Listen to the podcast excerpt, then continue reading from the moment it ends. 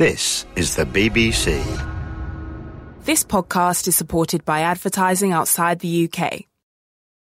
This is the Coast and Country download from the B B C. You can find the terms and conditions on our website at w w w dot b b c dot co dot u k forward slash Radio four. Today you can hear Open Country with me, Helen Mark. There's a river system which rises in rural Hertfordshire. It travels south and empties out into the Thames at London. But to say it's a simple river system misses really the uniqueness of this particular place. I'm talking about the Lee River, and in particular the Lee River navigation. And if you were to take um, a walk down through the Lee Valley, it's about twenty-six miles, you will be surrounded by both rural countryside and an industrial landscape of the present and of the past.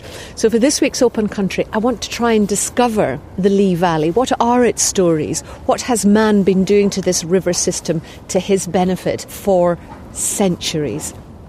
I'm standing on one of those lovely little canal bridges which rises quite steeply up over the canal, and you've got your white and black painted iron railings. And I'm standing here with Florence Salvater. And Florence, to really begin to understand this landscape, you're a good person to come to. You're with the Canal and River Trust and you're their heritage advisor. What are your first thoughts about this Lee Valley in particular, this navigation? It has been the place where there has been so many conflicts between the different users. And so it has been transformed by man, used by man. You could almost say been abused by man. Where did the tensions come from then that you mentioned? Basically, when the government could see that actually developing the, this river more for navigation, then that's when conflict started to appear. The conflict came in because you had obviously the mill owner on one side, who themselves were trying to create some little channels to power their mill. And so they didn't want channeling that water just for navigation. And the navigation was about also the transporting of goods north and south. This was Absolutely. a very important highway for that. Absolutely. And there were other people doing that by land. They were called badgers. So there was the, the badgers suddenly thought, well, wait a minute, we are going to lose a lot of uh, our livelihood here. And it actually came to some violent conflicts. You had mobs of like fifty to eighty people attacking boatmen. Canals obviously were about transport. Yep. Is it known what was being barged up and down here? Yes. A lot of uh, grains being transported down the river. Uh, it changed over time, and if we jump to the earlier twentieth century, they were transporting a lot of timber. And what was coming back up again then? Because I'm sure they wouldn't have come with empty loads. uh, one of the things that actually the, the waterways throughout the country have transported a lot was manure, because in London you have so many horses.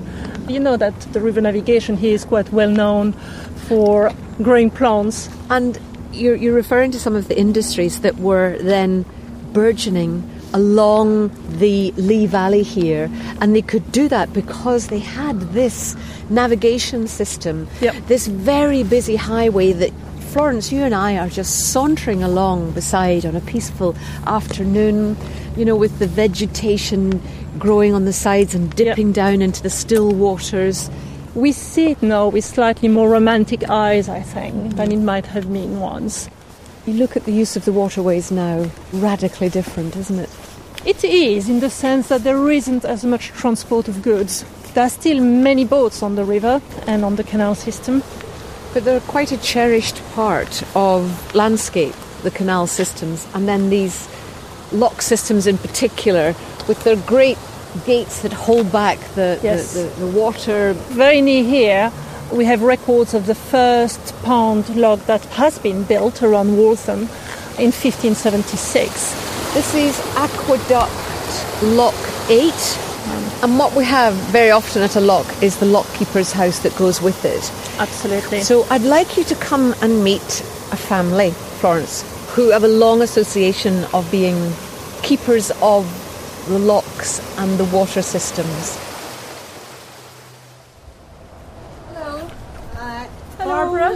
Yes, I'm Barbara. Hi, Hi I'm Helen. How do you do? Nice to meet you. Barbara, just explain the family history, who's who and who did what on the canal and the locks and things. My father-in-law, he lived here and he done the weir and the lock. That was aqueduct lock? Yes, he had to do aqueduct. Yeah, he had to go and um, ride his bike up there because they never had keys for the boats. You couldn't come through unless you got permission to come through.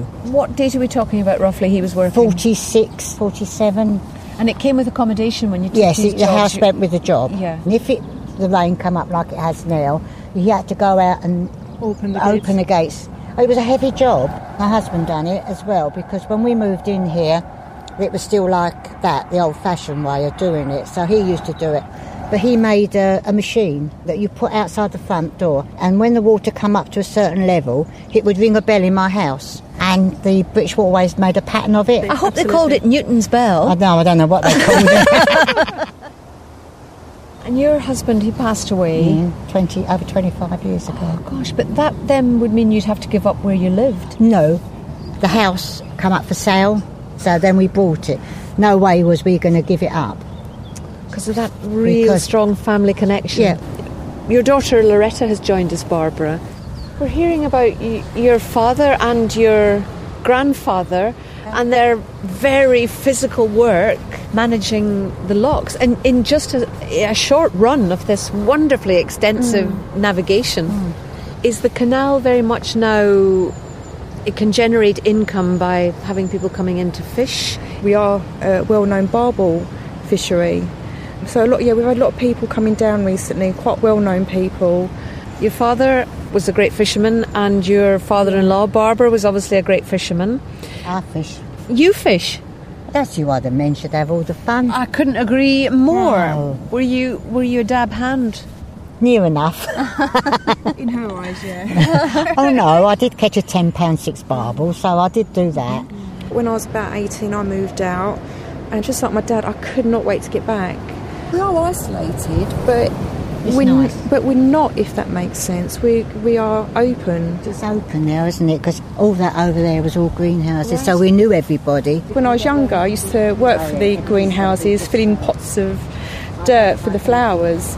When you go down the lane, you can see some rubble where some of the greenhouses used to be. So we've come along the non-towpath side, and we're going to walk out onto the weir. Oh yeah. My goodness, look at that foaming mass of water.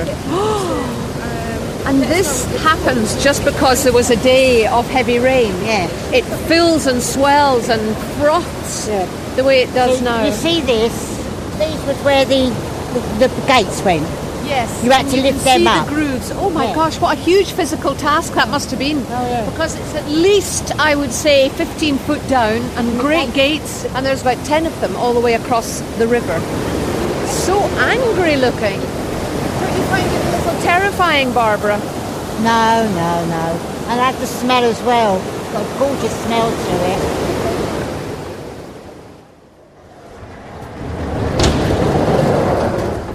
I feel as though I've walked into another world. But I was first introduced to this idea because I was on the other side of the canal chatting to Loretta. And she remembers, as a girl, looking across the canal and seeing rows and rows of glass houses. Now, I've come into one of those glass houses, glass warehouses. And this is another story of the Lee Valley. Has to do with growing fruit and vegetables under glass. Even though this is massive, it's nothing compared to the scale it used to be. And Gary Taylor, you're the chairman of the Lee Valley Growers Association? Yes, I am, yeah. So what is it now and what was it, this whole enterprise? Well, the first glasshouse, we believe, was built in eighteen seventy-six. Um, most of the glasshouse in the rest of the country is probably centred from here and then and then grown from, from the Lee Valley. Had local conditions, you know, the very soil of the land... Did it have anything to do with why the Lee Valley was chosen? I think there was a number of reasons. There was a plentiful supply of water. It was close to London, but it didn't attract the London prices. Uh, and to avoid the pollution, we, w- we were driven a bit further north. So most of the glasshouses that you see now is, is in and around the north-east corner of, uh, of London. Yeah. The produce from the Lee Valley went into, via horse and cart, to the London market. So Nine Elms, Covent Garden and places like that. Mm-hmm. Well, I, I think the, the glasses industry played a, a major part in producing food for the U K during the war effort. But at the turn of the century, we had around five hundred acres in commercial production, and by the nineteen sixties, we had around twelve hundred acres. My goodness, the glint uh, during sunshine from the glass must have been blinding. Well, it was known as the Sea of Glass, oh. so the Lee Valley was known as, as the Sea of Glass. With all the new technologies, with C O two, with screening, with efficient boilers and, and, and all the, the management, we would probably produce somewhere around about thirty tonnes an acre thirty or forty years ago, and we probably produce somewhere around about two hundred eighty tonnes an acre now of, of tomatoes. Well, just to sort of take in the surroundings again, even though it's a fraction of the size that it was in its heyday, we are in a vast glass warehouse, and it's like a forest of plants towering above our head, being held high actually by strings from the ceiling. But these are great pepper plants in this particular greenhouse. The ripest peppers are just at the very top, obviously, yeah. way into the end of the season. This is the largest of the glass houses here, but this represents five acres of peppers. And we pick around about a million kilos off the nursery, give or take, depending on how good or bad the year is, all hand-picked. I'll never think the same way about when I'm buying a pepper. I should think of the Lee Valley from now on. What else is grown now and compared to what was grown? Cucumbers, peppers and aubergines, with an increasing amount of tomatoes. When you look at the history of the Lee Valley, you can see how there's been great growth, but then of course invariably there's decline and then decay, and if you're lucky, regeneration in some cases along this, this valley area. Is it here to stay? I think it is. It is beginning to move forward, but certainly the Lee Valley, we won't ever get back to twelve hundred acres. In the next twenty years, we're, we're looking to move from about two hundred fifty back to around five hundred acres. You can actually make a living out of it. I've made a good living out of it over the years. It'll al- always be very, part of the Lee Valley. It, it is, and it's an it's essential part of the landscape. People don't realise, twelve miles from the centre of London, that this industry has existed for the last one hundred forty years. But even people in the village don't realise, and it's on their doorstep. So we've just heard from Gary how the glasshouse industry emerged in the Lee Valley, but that's not the only industry to have really thrived amongst the valley's green and watery spaces. I'm now going to travel about three miles south of here in Nazing to visit the gunpowder mills at Waltham Abbey. It's a story that's developed over centuries and one that is yet again deeply intertwined with the Lee Valley's waterways. So I'm with Lance Barn. What are you to do with this particular site, Lance? I'm the general manager and I've been here for about three years now. And this is known as Waltham Abbey... Royal Gunpowder Mills. Royal Gunpowder Mills. Now, yes. There's a long and fascinating military history to this place. Indeed. And we're going to explore it a little bit. Here in, are we about in the centre of the Lee Valley? Virtually exactly in the centre of uh, Lee Valley. Okay. So on the western side you have the Horse Mill Stream, and on the right hand side or the eastern side you have the uh, Cornmill Meadows. The water was used both for transport and power, so water mills were used in the manufacturing process. Now these waterways are very much inhabited by wildlife. Come on, I want to find out about this story. Lance, you've recommended that we take the jeep up to the northern end of the site. We've got one hundred seventy acres on site, and to walk round would take us quite a few hours. And very suddenly we've left the quite elegant gunpowder buildings behind us and we're into woodland. But what I'm seeing, this is nature taking over after man moved out. So, if we go into the depth of the wood, we can then explore this story of its gunpowder history. This is the Grand Nitrator. This is where nitroglycerin was made. It is a completely man-made structure. And a great mound. It's been totally overtaken by nature, with a fantastic tree um, growing out of the top of it. Yeah. And, and the greenery all up the sides, breaking into the concrete. Um, its history is quite fascinating. Nitroglycerin is a very unstable explosive.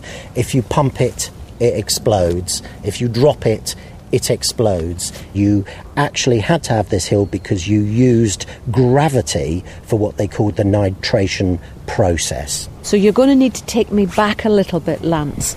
Gunpowder's only actually been manufactured here on site for about the last three hundred years. But what was driving the creation of this gunpowder plant?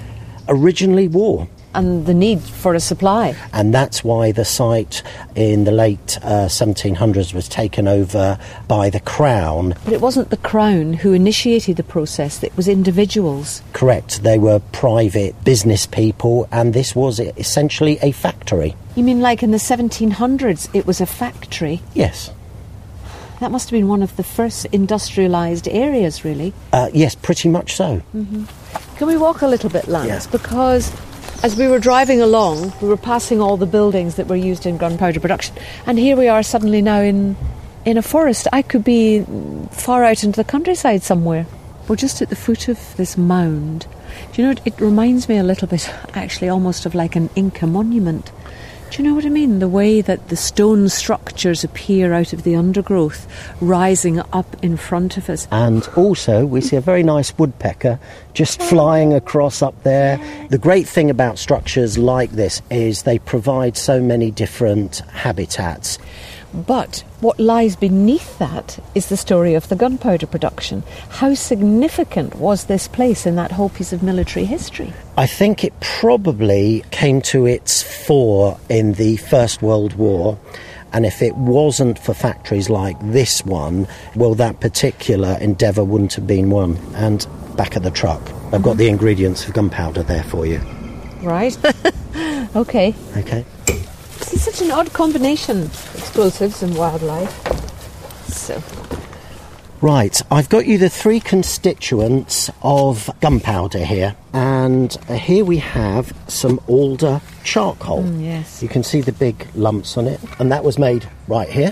From the alder trees yep. that are growing along the side of the road. That's right. Then um, sulphur wasn't made here.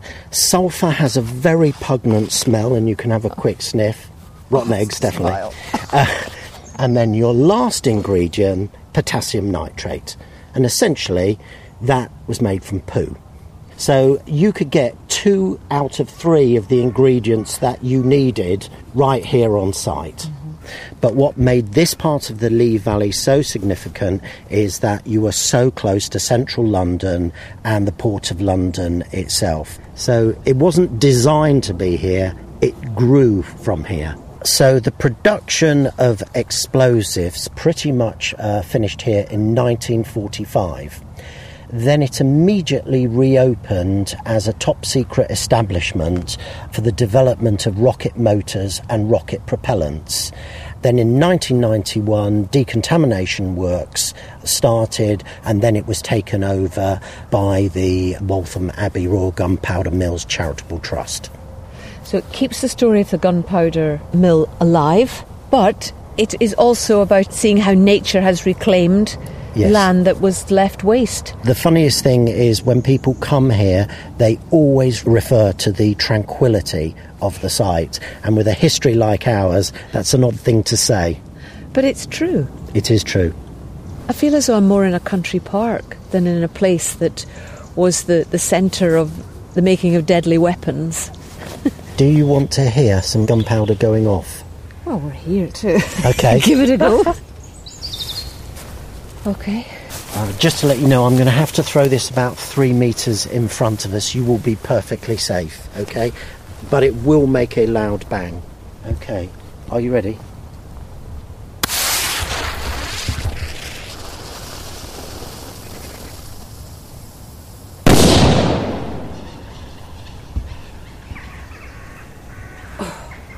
Frightened the birds and me, and there's that drift of smoke came back towards us there, that acrid smell. Um, that is... That's scary. th- that is the type of thing that is actually used in bird scarers. Strange. It's part of the story of the place, but to recreate that noise, I find, having listened to bird song and the running of water, I find that really ugly and intrusive. You couldn't have come here without an explosion. It wouldn't have been right. Was it always war that was driving the production of gunpowder? No. as soon as the metropolis of uh, London started to build up, explosives became very important for the construction of big urban areas. The Lee Valley was particularly good because you've got good quantities of sands and gravels here. You would have had glacier action here, and that is why you've got so many sands and gravels. So the explosives was used in construction, and the very substrata of the Lee Valley was used in yes. construction. Yes. Blow it up and then build it. Yes. It's a wonderful twenty-six mile corridor of stories of uh, humans and their interactions with a very unusual landscape, which is both rural and industrial all at the same time. But as you come down into the southern reaches, as the River Lee heads down out into the Thames, there's a wonderful story here to do with the very water of the river. And I'm with Jez Hodinot, who is one of the conservation managers of the Lee Valley Park Authority. Here there's a story to do with filter beds. We're down near Lee Bridge Road in uh, Walthamstow and Hackney in the border. The filter beds were actually first built after the cholera epidemic. The Essex filter beds, which we are here at the moment, were built in the eighteen seventies. They brought the water down an aqueduct and then into these filter treatment beds, and then it was pumped out to the people yeah. in the surrounding area. So they would have clean drinking water? Yes, so they'd have clean drinking water. Think, Jez, of the thousands of lives that that would have saved. I mean, it's not functioning now, obviously, but at its time it must have been incredibly innovative. You know, here we are. I feel as though we're walking through the countryside because of the lovely tree growth and round us, but of course, sirens, traffic. Again, it's that sense of the threshold between the wild urban and wild nature. The filter beds actually ran down in about the late sixties, seventies, so there was quite a gap of time when this wasn't being managed at all. That's where all the trees have come in, and then when we took it over, we did start to manage it for the wildlife. This is not what I expect in a bird hike. So there's a long concrete path. Um, it's about two cars wide, and there are tall wooden creosoted planks and beams and doorways all along the sides. And then we come to the more traditional aspects of a bird hide, and that's the, the flaps in the yeah. wall. There's six radial beds here, and each one is managed in a slightly different way. Gosh, which window should I open? It's like a wonderful play school. Let's open the middle window, and goodness knows what may be beyond. Open water, ducks. Oh, and something just pecking yes. on the weed down there. That's a coot. The ones with the rusty heads, mm-hmm. they're potsherds. Mm-hmm. Oh, Jez, I want to go and open another window. Mm-hmm. I'm going to try the one up here. Oh, it's completely different.